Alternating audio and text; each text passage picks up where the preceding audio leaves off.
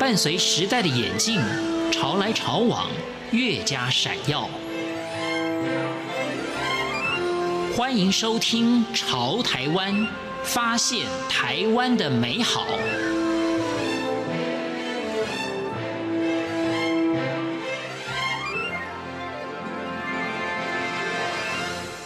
听众朋友您好，欢迎您收听《潮台湾》，我是文心。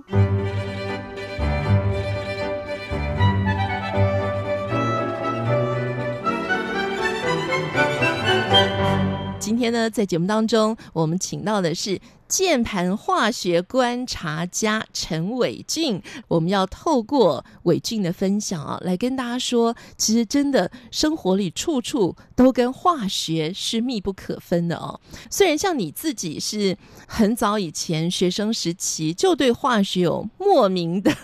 浓厚的兴趣，那你自己想要传达的是什么概念？呃，其实因为我自己其实很久以前有经营过一个小小的粉丝专业，嗯、那那个粉丝专业一开始我其实是只是在讲说我自己在学高中化学的时候有哪些地方可以让现在学生可以用一些比较有趣或是比较好懂的方式让他们去学习。我就想说哦，这样的概念其实真的很有助于说，不管是我们学生在学习科学，或是我们大众。在理解科学上面，它都是一个非常好的一个传播方式。那我也希望传达给大家知道，所以希望是传达到一种，就是停止做这样的一个化学歧视的动作。因为其实希望能够传达的，并不是说，哎，现在化学好坏坏，让它变成化学好棒棒，这样一个很大的一个转变。是，其实我觉得说，任何一个事情，它都是有一体两面。那它不应该是全部都是坏的，也不应该全部都是好的。嗯，因为其实你如果，不管你是站在坏的极端，或是好的极端，这样光谱。有两面来讲的话，你很容易会失去一个理性，因为你你会先入为主的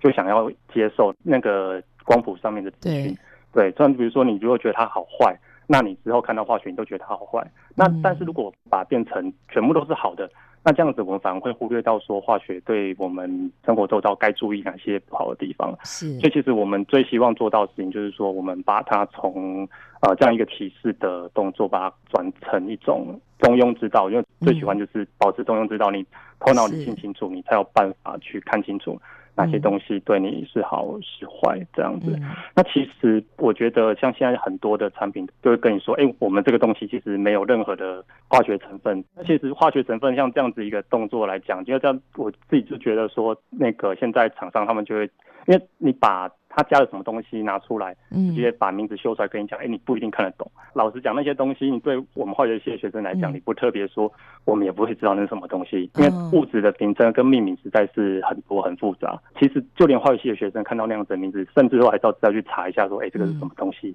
所以其实他们知道你看不懂，化学系的学生也看不懂，那干脆我就说，哎、欸，这个有化学物质，哎、欸，你听到化学物质，想说，哎、欸，以前黑心食品啊，化学面包。然后还有什么化学胡椒粉什么的，嗯、就就勾起你心中的对那种化学不好的印象。所以我就觉得像这种，我是叫他自己叫他这是一种贩卖恐惧的行为了。我就觉得这种东西是比较相相对不可取的。所以我自己希望说能够透过阐明一些概念，让大家知道说，哎，其实化学它还是有好的一面。那我们就平心而论看看下来说，这些好的跟不好的对我们的生活各自有什么影响？这样子，嗯。大家每天都要喝水嘛，哈。那现在很多人会喜欢喝这个碱性离子水，哈。如果跟化学扯在一起，好像变得很复杂哎。我们要不要先从这个每天都要做的事情来先跟大家聊一下水的重要性？好，那水的重要性来讲的话呢，呃，因为其实我们人一天都大概都要摄取蛮大量的水嘛，因为水其实它占我们人体里面大概就有百分之七十的重量，所以其实。我觉得现在变成是说，大家都会很很 care，就是我想要喝怎样的水，因为我们既然都要喝这么多水，为什么不喝好水？嗯，所以其实你看到说，像现在的那个市场上面呢、啊，嗯，就会有很多说，哎，那个阿欧尼渗透水啦，或是电解水啦，我还有有些看到什么。蓝洋水什么东西的，反正就是有很多五花八门的东西。是，那其实最常看到像是碱性离子水嘛，这样的一个东西。那其实我那时候就想到说，嗯，那为什么碱性离子水这样的一个商品？因为其实你看到它在我们各大的超商，好像大家都在抢这一块碱性离子水的市场，而且比较贵耶。对，它会比较贵，你就看到大概十几块的。矿泉水，嗯，然后你看他加了离子两个字哦，就突然多个十块二十块，你就觉得哦，好像那个西餐厅有没有？那个西餐厅有些菜，它其实它就加某某某某做什么什么什么什么，然后突然哦，突然就成了两倍三倍一样，嗯，那价格就整个水涨船高好，所以其实简单讲一下说，像。碱性离子水这种东西，其实本质上啊，因为它们的水体都是从那个地下水或者是从山泉水里面取得而来的嘛。嗯，那像就像这些自然界的水体里面，它其实就有溶有很多很多的矿物质。那这些矿物质呢，我们其实可以把它叫做，它里面就很多的离子。那离子在化学上我们会分作阴离子跟阳离子。不过这种东西就是稍微比较学术一点，我们就不要再太详细的去谈它的原理什么的。但是我这样一讲就会知道说，那其实这些矿物质的东西，其实它本质上就是所谓的离子，它就是离子水那个离子两个字的由来。所以其实你看到说，哎，其实你的一般的矿泉水它就可以称作是离子水，那为什么它要加上碱性这两个字？对，因为其实呃，酸性体质这种东西，我觉得它会被拿来跟那个碱性离子水把它绑在一起，很很重要一一大部分，就是因为大家现在很很强调说，大家某种程度上都会有所谓的酸性体质。嗯，那其实酸性体质这种东西来讲的话，呃，因为我自己看一些那个健康的一些观杂志那些的，也会常常看到酸性体质。但其实你会发现到说，他跟你讲酸性体质的时候，你不知道你身体是酸在哪里。因为他已经把营养学的东西跟化学的东西把它混用在一起。因为你就算把那个碱性离子水的那个里面，它一直弱碱性喝下去，你第一关就马上遇到胃酸。嗯，那你胃酸在酸碱中和之后，那它就是一个酸性。所以你吃下去，你本来以为吃到碱性的东西，嗯，没有，你之后还是依照你里面肠道跟胃里面的一些。酸碱的东西，它帮你帮你做调整，所以最后，嗯，对，其实是没有什么所谓吃碱补碱这样的一个效果。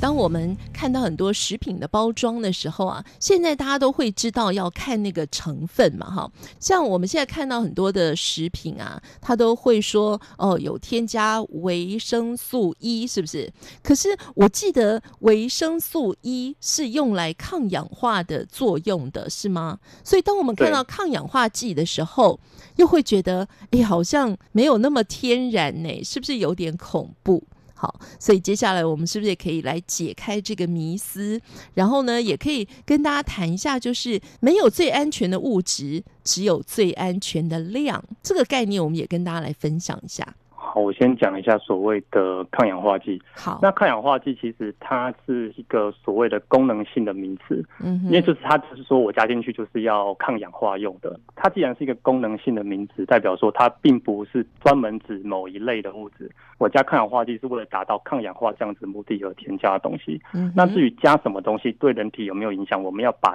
抗氧化剂这个名词拨开，我们看到里面。它实际上是什么东西，我们才会知道说，它到底是对人体是有没有影响的。所以像它在泡面里面，它会加的维生维生素 E，因为泡面有些是用油炸的，那油炸的部分它遇到空气，就像你买那个洋芋片啊，放久了它是，如果你忘记吃，然后再拿拿起来那个包装袋打开，是就会有那种所谓的油耗味。所以像泡面那种东西里面不加一点这样子的一个一些抗氧化剂。你打开之后，那个油耗味也会让你不敢吃下去。嗯哼，所以它在里面加了一些抗氧化剂，那就是为了避免说你油耗味的产生。那像维他命 E，它就会是被大家认为说它是一个比较天然的一些东西，所以你吃下去的时候就是不用太过于担心。那其实是没有最安全的物质，只有最安全的量，因为其实。任何的东西，像你的维他命 E 好了，它也是你在吃进去的时候，它有一定的摄取量，你也不能吃太多。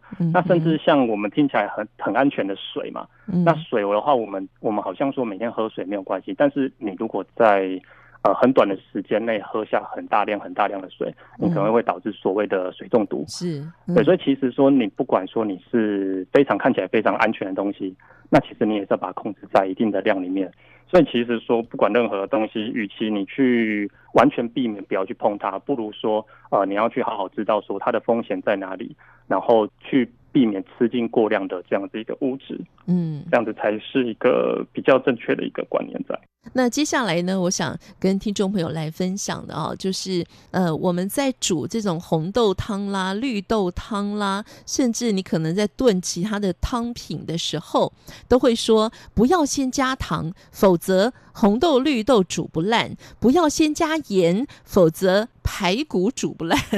我都一直不知道是为什么，我只要说哦，是哦，好，好。但是为什么呢？果然生活处处都是化学。那我们可不可以来跟大家讲一下为什么啊？好，那讲这个东西之前呢，我先跟大家讲到一个小小的、小小的一个实验。大家如果、嗯可能有经验的话，比如说，如果你有干咳的经验，那家里像那种呃妈妈或者是长辈，他有那种所谓古早人的智慧，嗯，然后他就会在市场上啊买一些白萝卜，嗯，那白萝卜他会说把它拿去切片，切切切切切，然后把它放在碗里，然后倒一些蜂蜜把它盖过去，嗯，然后放一个晚上呢，你再从冰箱里面拿出来，你会发现到，哎。好像多了很多很多的水分，你的蜂蜜就再也没有那么浓稠，而是稀稀水水的。是，那我们把这个这些稀稀水水的东西吃起来有一点甜甜的，因为混着蜂蜜嘛，吃进去之后，哎、嗯，你的干咳就不会再那么的严重。所以它像这种这种东西呢，就是所谓一个半透膜的一个机制。嗯，那所谓半透膜意思就是意思就是说，比如说像是在你的细胞膜，你细胞膜的话。它里面包着很多的细胞质啊、细胞核什么的，它把它包在一起，但它并不是像是一个塑胶袋的感觉，它把它包起来就密不透风。那它所谓半透膜，你顾名思义，它是所谓一个半透。那半透意思就是说呢，它可以隔绝很多很多的东西，但是对于少数的几样东西呢，我们会说它好像就是有所谓的 VIP 证一样，可以通行自如。嗯，那像水，它就是所谓的一个 VIP 的会员。那它可以在那个半透膜里面跑来跑去，但是其他东西会被半透膜挡住。嗯，所以在这半透膜的机制上面呢，我会发现到一个很有趣的一个现象，就是你的水分呢会自发的从低浓度往高浓度的方向跑过去。好，所以你看到像那个蜂蜜，它是一个非常浓稠的一个状态。嗯哼，所以你相对的在白萝卜里面的水分它是比较稀的。嗯，所以。水分会从低浓度的地方跑到高浓度的地方，它就把水分逼出来。就像这种东西，很像在腌那个泡菜、腌萝卜，都是一样的道理。对，那为什么讲到豆子要扯到这么远？哎，原因就在这个地方。对，因为像你在煮豆子的时候呢，你如果一开始把你的糖啊加进去，那在你就你等于是说，你为豆子营造的一个营造一个比较浓度比较高的水分的状态。嗯所以，当你浓度比较高的时候，你的水分就不容易往你的豆心里面跑，所以相对的，你的豆子也会比较不容易煮透。你咬起来就觉得好像没有烂的感觉。嗯嗯。所以你一定要在最后最后的时候再把糖加进去，你这样子才可以吃到一个豆子比较软烂的一个状态。是。平常我们煮开水的时候所煮沸的这个白烟呐、啊，以前我都觉得是水蒸气耶，原来水蒸气是我们肉眼所看不见的哦。其实呢，你在煮像你在煮开水的时候啊，那个煮开水都会冒出那个白烟嘛。嗯。那其实你看到的东西是很小很小的水滴，因为它水滴真的很小，所以它就化作烟这样子飘上去。嗯。因为其实呃，你知道我们生活当中，像我们气象常常在讲说，哎，今天的那个空气会比较湿润，或者是你的今天空气会比较干燥，就代表说你的空气其实。都是或多或少有一些水蒸气在里面，嗯，所以其实要是你平常就看得到水蒸气，那你平常应该会觉得你四周看得到水这种雾蒙蒙的那种感觉，因为你看得到它，嗯，对。可是你没有，因为你是只有在煮开水的时候才看得到，因为开水它煮出来的那个水蒸气，它是非常非常高温，嗯，那它非常高温的时候，它遇到那个空气，空气只有二十几度嘛，所以它就从气体凝结成为液体。嗯，所以它就变成了一个小水滴的状态。那它这种小水滴并不是像我们自来水水龙头漏漏水那种一两滴那种小水滴，像那种是非常大的一颗大水滴。嗯，那这种从那个呃从煮开水里面冒出来的这样子的一个白烟，它是一个非常非常小的一个水滴。那如果你想要捕捉它的话，很简单，你就在它温度没有那么高的地方，你把手靠过去，在这个时候，你的那个那个水蒸气遇到你的手，因为你手的温度也是比水蒸气还要来的低的，它遇到你的手，它会凝结，那就会停留在你的。呃，那个手上面，所以你就看手也会有一些湿湿的感觉。是，那也非常的谢谢键盘化学观察家陈伟俊，非常谢谢伟俊的分享。谢谢谢谢谢谢主持人。